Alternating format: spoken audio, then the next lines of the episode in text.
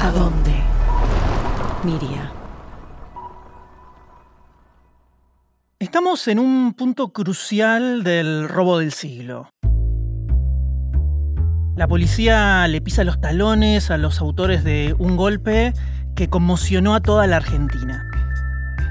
Pero lo curioso acá es que una buena parte de la sociedad no quiere que la policía capture a los ladrones. Incluso muchos quieren lo contrario, porque ven a los ladrones como los héroes de la historia. ¿Por qué pasa esto? Hola, soy Mariano Payela y en este episodio especial de El verdadero robo del siglo vamos a tomar una pausa para tratar de responder esa pregunta. Y para eso vamos a conversar con alguien que sabe mucho del tema. Hola, ¿qué tal? Yo soy Alejandro Marinelli, soy un periodista de Buenos Aires que hace 25 años que trabaja en varias redacciones. En el momento en el que se produjo el robo al Banco Río, yo trabajaba en uno de los grandes diarios de la Argentina. Alejandro es parte del equipo de producción de esta serie y también de la versión bilingüe y simplificada que Adonde Media hizo para Duolingo el año pasado es la persona que encabezó la investigación periodística de la serie, pero no es la primera vez que se mete en este caso.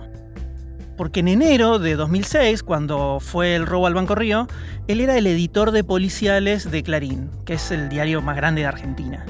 Entonces estuvo cubriendo todo lo que pasaba con este robo en tiempo real. Cada día tenía que intentar descifrar lo que estaba pasando.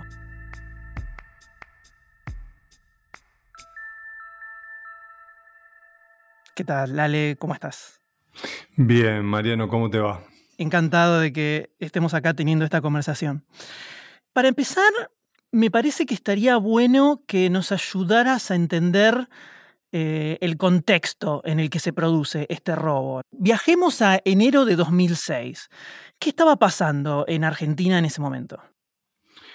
2006 fue probablemente el año más estable de los últimos 20 años en Argentina Recordemos que veníamos de la crisis del 2001, que termina precipitando la salida del presidente Fernando de la Rúa, y que en 2006 ya gobernaba Néstor Kirchner, que es el presidente que se hace cargo y el, primer presidente electo después de esa enorme crisis. Argentina en ese año paga la deuda al Fondo Monetario Internacional, con lo cual se entiende que es un año de cierta tranquilidad económica. Bien, perfecto. Entonces, dentro de, todo ese contexto es donde sucede de pronto el robo al Banco Río, que no es un robo que sucede en cualquier lado, es el Banco Río que está en Acasuso, en San Isidro, es una clase de media alta, o sea, eh, viven ministros ahí.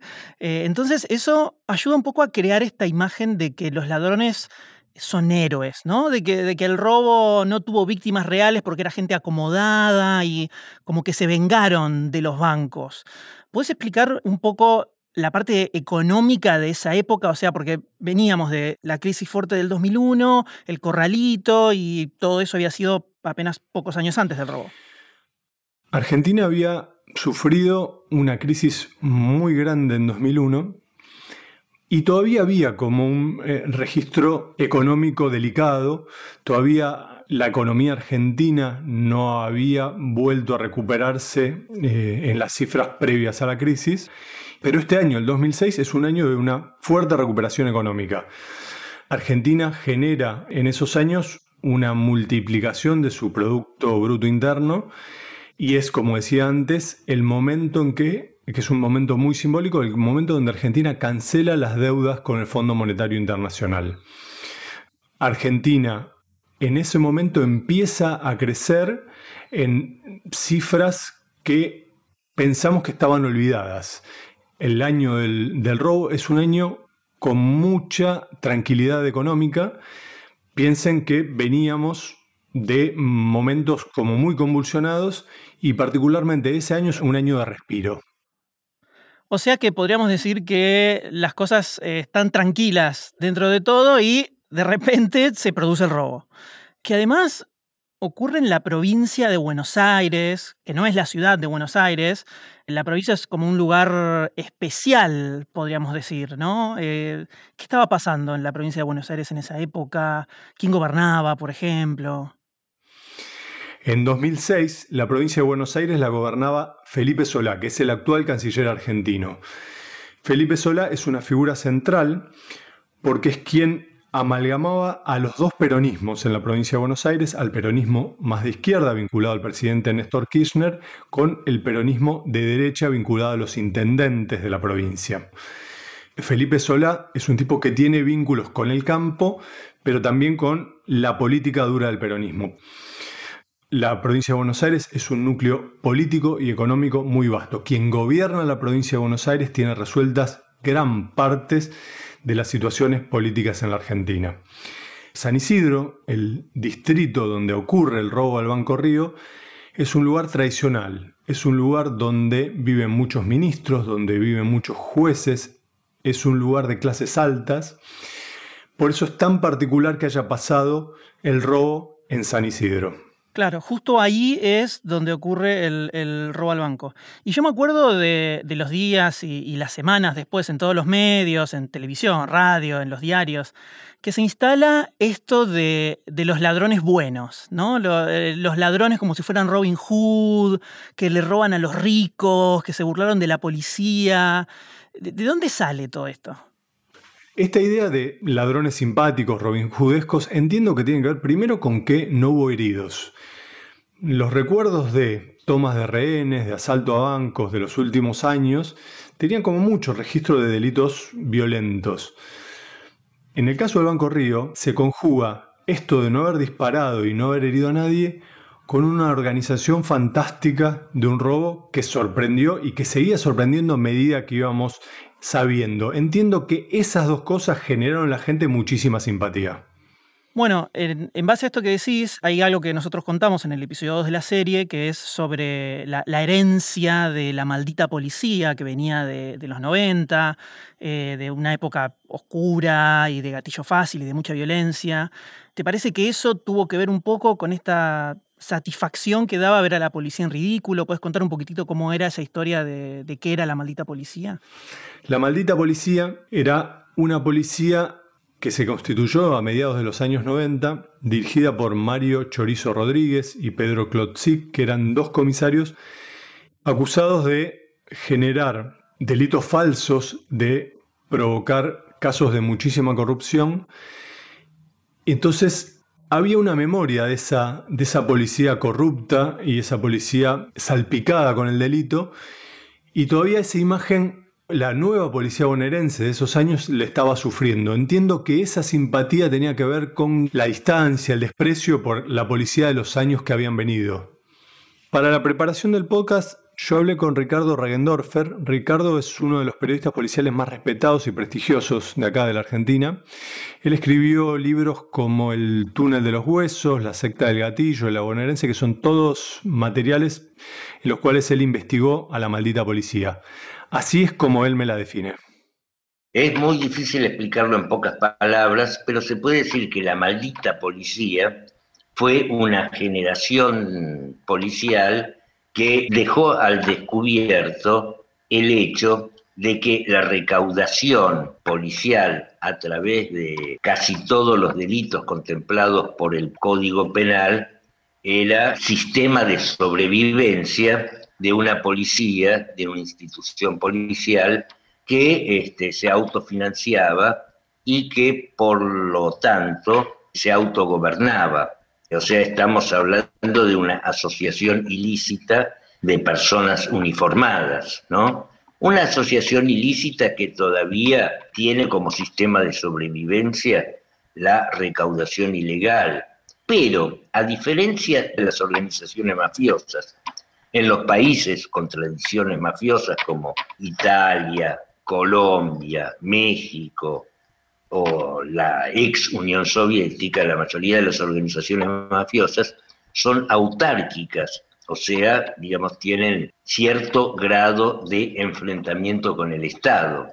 Eso no quiere decir que no haya policías corruptos, pero cuando hay policías corruptos, es porque en esos países fueron comprados por la mafia. En Argentina, en cambio, la policía compra delincuentes. Entonces, Ale, teniendo en cuenta esto que dice Ragendorfer, ¿no? Que hay una policía que trae una historia reciente de mucha violencia. Y de repente quedan en ridículo como si no estuvieran preparados para un robo como el del Banco Río.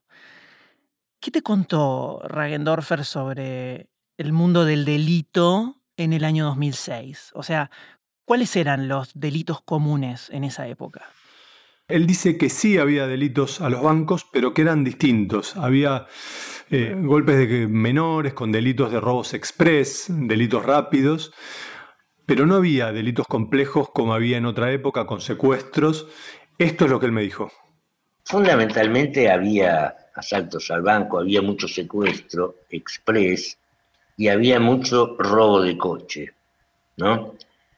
Pero sobre todas las cosas habría una berretización de la delincuencia, no solamente porque estamos hablando de un territorio en el cual antes había fábricas y barrios obreros, y ya en el 2006 o mucho antes, en vez de fábricas y barrios obreros, había villas de emergencia y fábricas abandonadas, sino también porque la crisis del 2001 también hizo impacto en la delincuencia, tomando como ejemplo el afano de autos. Hasta entonces el actor primario era un delincuente calificado que te sabía afanar un coche, sabía entrar en un coche estacionado y sabía con unos cablecitos encender el motor y llevárselo.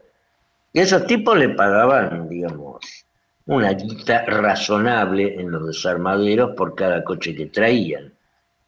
A partir del 2001, ese precio por cada coche robado descendió tanto que esta gente migró hacia otras modalidades delictivas, por ejemplo secuestro extorsivo.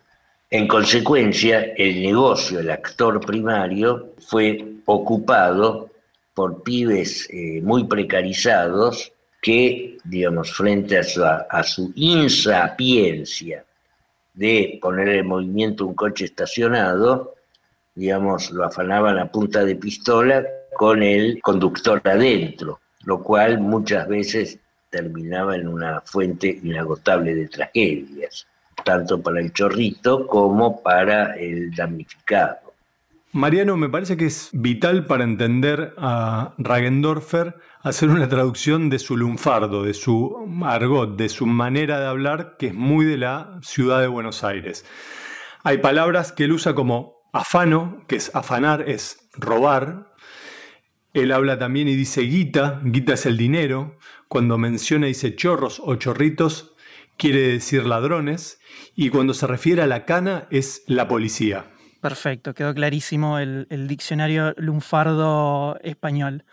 Hay, hay, dos figuras que aparecen bastante en el podcast, que están muy ligadas al contexto de esa época, y sobre todo a esta ridiculización que, se genera con el robo, que vos ya mencionaste, que son Leonard Slanian, por un lado, y Osvaldo Seisdedos.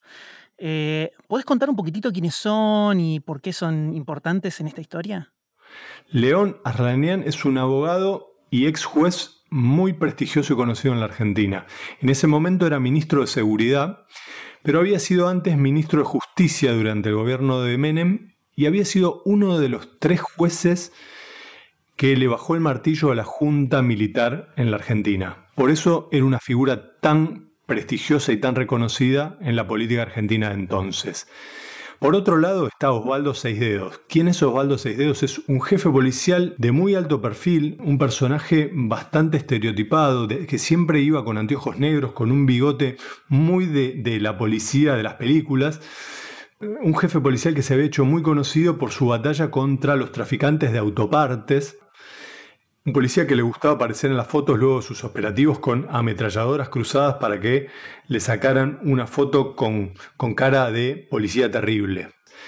Está bueno escuchar cómo me definía a mí Ragendorfer a Osvaldo Seis Dedos. Escuchemos.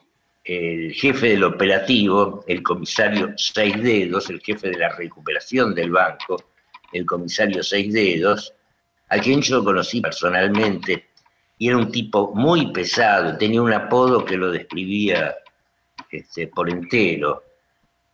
sus compañeros le decían el desnucador, ¿no? Y el desnucador había quedado en ridículo, ¿no? Y eso, desde luego, este, no pasó desapercibido para lo que podríamos llamar el público. Ahora, algo importante, después de todo este robo, ¿hubo consecuencias en la policía? ¿Hubo alguna reforma? ¿Cambió algo? ¿Tuvo algún tipo de impacto? La verdad que intentar generar reformas o nuevas leyes para poder prevenir que esto no sucediera, las propias autoridades se dieron cuenta que no tenía sentido. Este había sido un robo completamente excepcional, fuera de la norma. Lo que pasó en ese momento no se iba a volver a repetir. El asalto al Banco Río fue un robo completamente fuera de lugar por sus características y lo vamos a ir viendo a medida que pasen los capítulos. Claro, fue algo demasiado único como para querer eh, hacer algo alrededor del robo.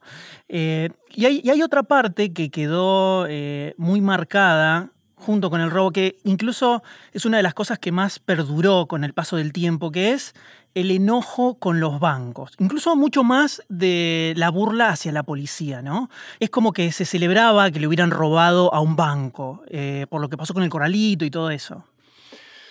Sí, todavía en esa época duraba el rencor con los bancos por lo que había pasado en el 2001, el corralito.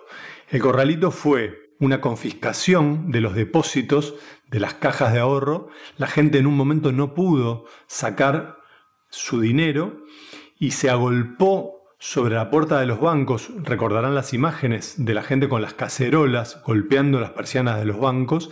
Eso fue algo que durante muchísimo tiempo costó cicatrizar la relación entre los bancos y la sociedad argentina. Claro, y, todo esto que, vos estás contando es algo que, trasciende a la Argentina, ¿no? O sea, esa, esa, bronca contra los bancos, contra el sistema, la policía corrupta. Eh, bueno, La Casa de Papel, por ejemplo, que es una serie española súper exitosa de Netflix, eh, toca todos estos temas también. Eh, y hay, cierta polémica atrás de que se habrían inspirado en este caso, ¿no? ¿Sabes algo de, eso? Sí, mira, es interesante porque yo hablo con los ladrones, con la banda que cometió el asalto a Banco Río, y ellos son muy claros respecto de lo que pasó con la Casa de Papel. Ellos dicen que la serie La Casa de Papel fue plagiada, que fue eh, tomada su argumento del robo al Banco Río. Ellos lo dicen en los medios argentinos, lo dicen en la televisión y hasta casi que lo dicen con cierto enojo en vez de sentirse homenajeados, porque hay series en otros lados que fueron basadas en ellos, lo dicen con cierto enojo. Creo que hasta le gustaría que haya más reconocimiento público sobre eso. Bueno, eventualmente tuvieron una película, ellos ahora tienen su serie de podcast, así que están teniendo su reconocimiento también, ¿no? Y hay otro tema eh, dentro del robo también, que es el tema de las víctimas. Las personas que tenían sus cajas de seguridad y que se las robaron. Ya vamos a hablar de esto en, en la serie, pero fue parte de la narrativa de este robo que los bancos y las aseguradoras iban a cubrir lo que se robaron. ¿Eso fue así? ¿Qué pasó con eso? Hubo un problema porque cada una de las cajas que fueron robadas por los ladrones tenía un monto de aseguración que en este caso era de 50 mil dólares. Dentro de muchas de las cajas había montos superiores de gente que había vendido casas y los montos eran mayores y la ponían ahí justamente para no declararlas. Entonces, cuando hicieron los reclamos, tenían que demostrar que el dinero que había dentro de esas cajas era más que el monto del seguro. Y por esta razón, entonces, el banco tuvo que poner la diferencia con lo que pagaba el seguro. El tema es que no estamos hablando de plata nada más. O sea, en esas cajas eh, había objetos personales, cosas de valor sentimental que no se cubren con dinero, ¿no? Sí, en las cajas, como bien decís, no solo había dinero, sino un montón de joyas, eh, pergaminos, cuadros, había gente que reclamaba obras de arte. De hecho, había en una de las cajas que era de la Embajada de China, había una pieza que era de la dinastía Ming, que por suerte fue recuperada. Había un montón de cosas que había que discutir su evaluación, por eso se pidieron tasaciones a especialistas. Y así los, los dueños de las cajas tuvieron que llevar una foto para demostrar que determinada joya o determinada pieza o determinada obra de arte era suya y no de otros. Bien, clarísimo. Pero eh, algo que quedó como latente con el robo durante, durante la cobertura del caso en el 2006 es como que esas víctimas fueron menospreciadas por los medios, como, como si el robo no hubiera tenido víctimas, ¿no? Como si fueran invisibles. ¿Te parece que fue así en ese momento?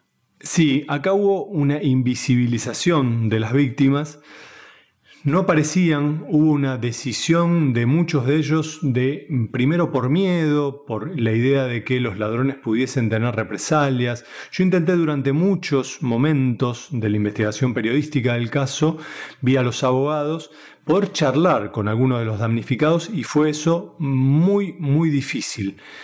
Solo aparecieron en el juicio y cada vez que se cumplía un aniversario intentábamos habiendo pasado los años, nos encontramos siempre con la negativa de los damnificados a hablar. Creo que ellos fueron olvidados inicialmente y después ellos se protegieron decidiendo no aparecer. Bueno, hasta acá llegamos con este episodio especial de El verdadero robo del siglo. Mil gracias Ale por ayudarnos a entender las claves y el contexto de, este caso en un país tan complejo como, como es Argentina. No, de nada, Mariano. Creo que es importantísimo poder haber hablado estas cosas para que quienes lo escuchen entiendan mm, y tengan un marco histórico de lo que fue este mm, irrepetible robo al Banco Río que se cumplieron 15 años y que aún hoy es terriblemente vigente. Y en el próximo episodio, el verdadero robo del siglo continúa. La banda está a punto de caer. Lo que parecía ser el robo perfecto empieza a desmoronarse. La policía despliega un enorme operativo para comenzar a detener a los sospechosos. A medida que son detenidos, los identifican. El hombre del guardapolvo, el ingeniero o el hombre del traje gris. Los medios vuelven a poner el caso en primera plana y con cada nueva detención el periodista Rodolfo Palacios va a hacer lo imposible para acercarse y descubrir a la banda del robo del siglo.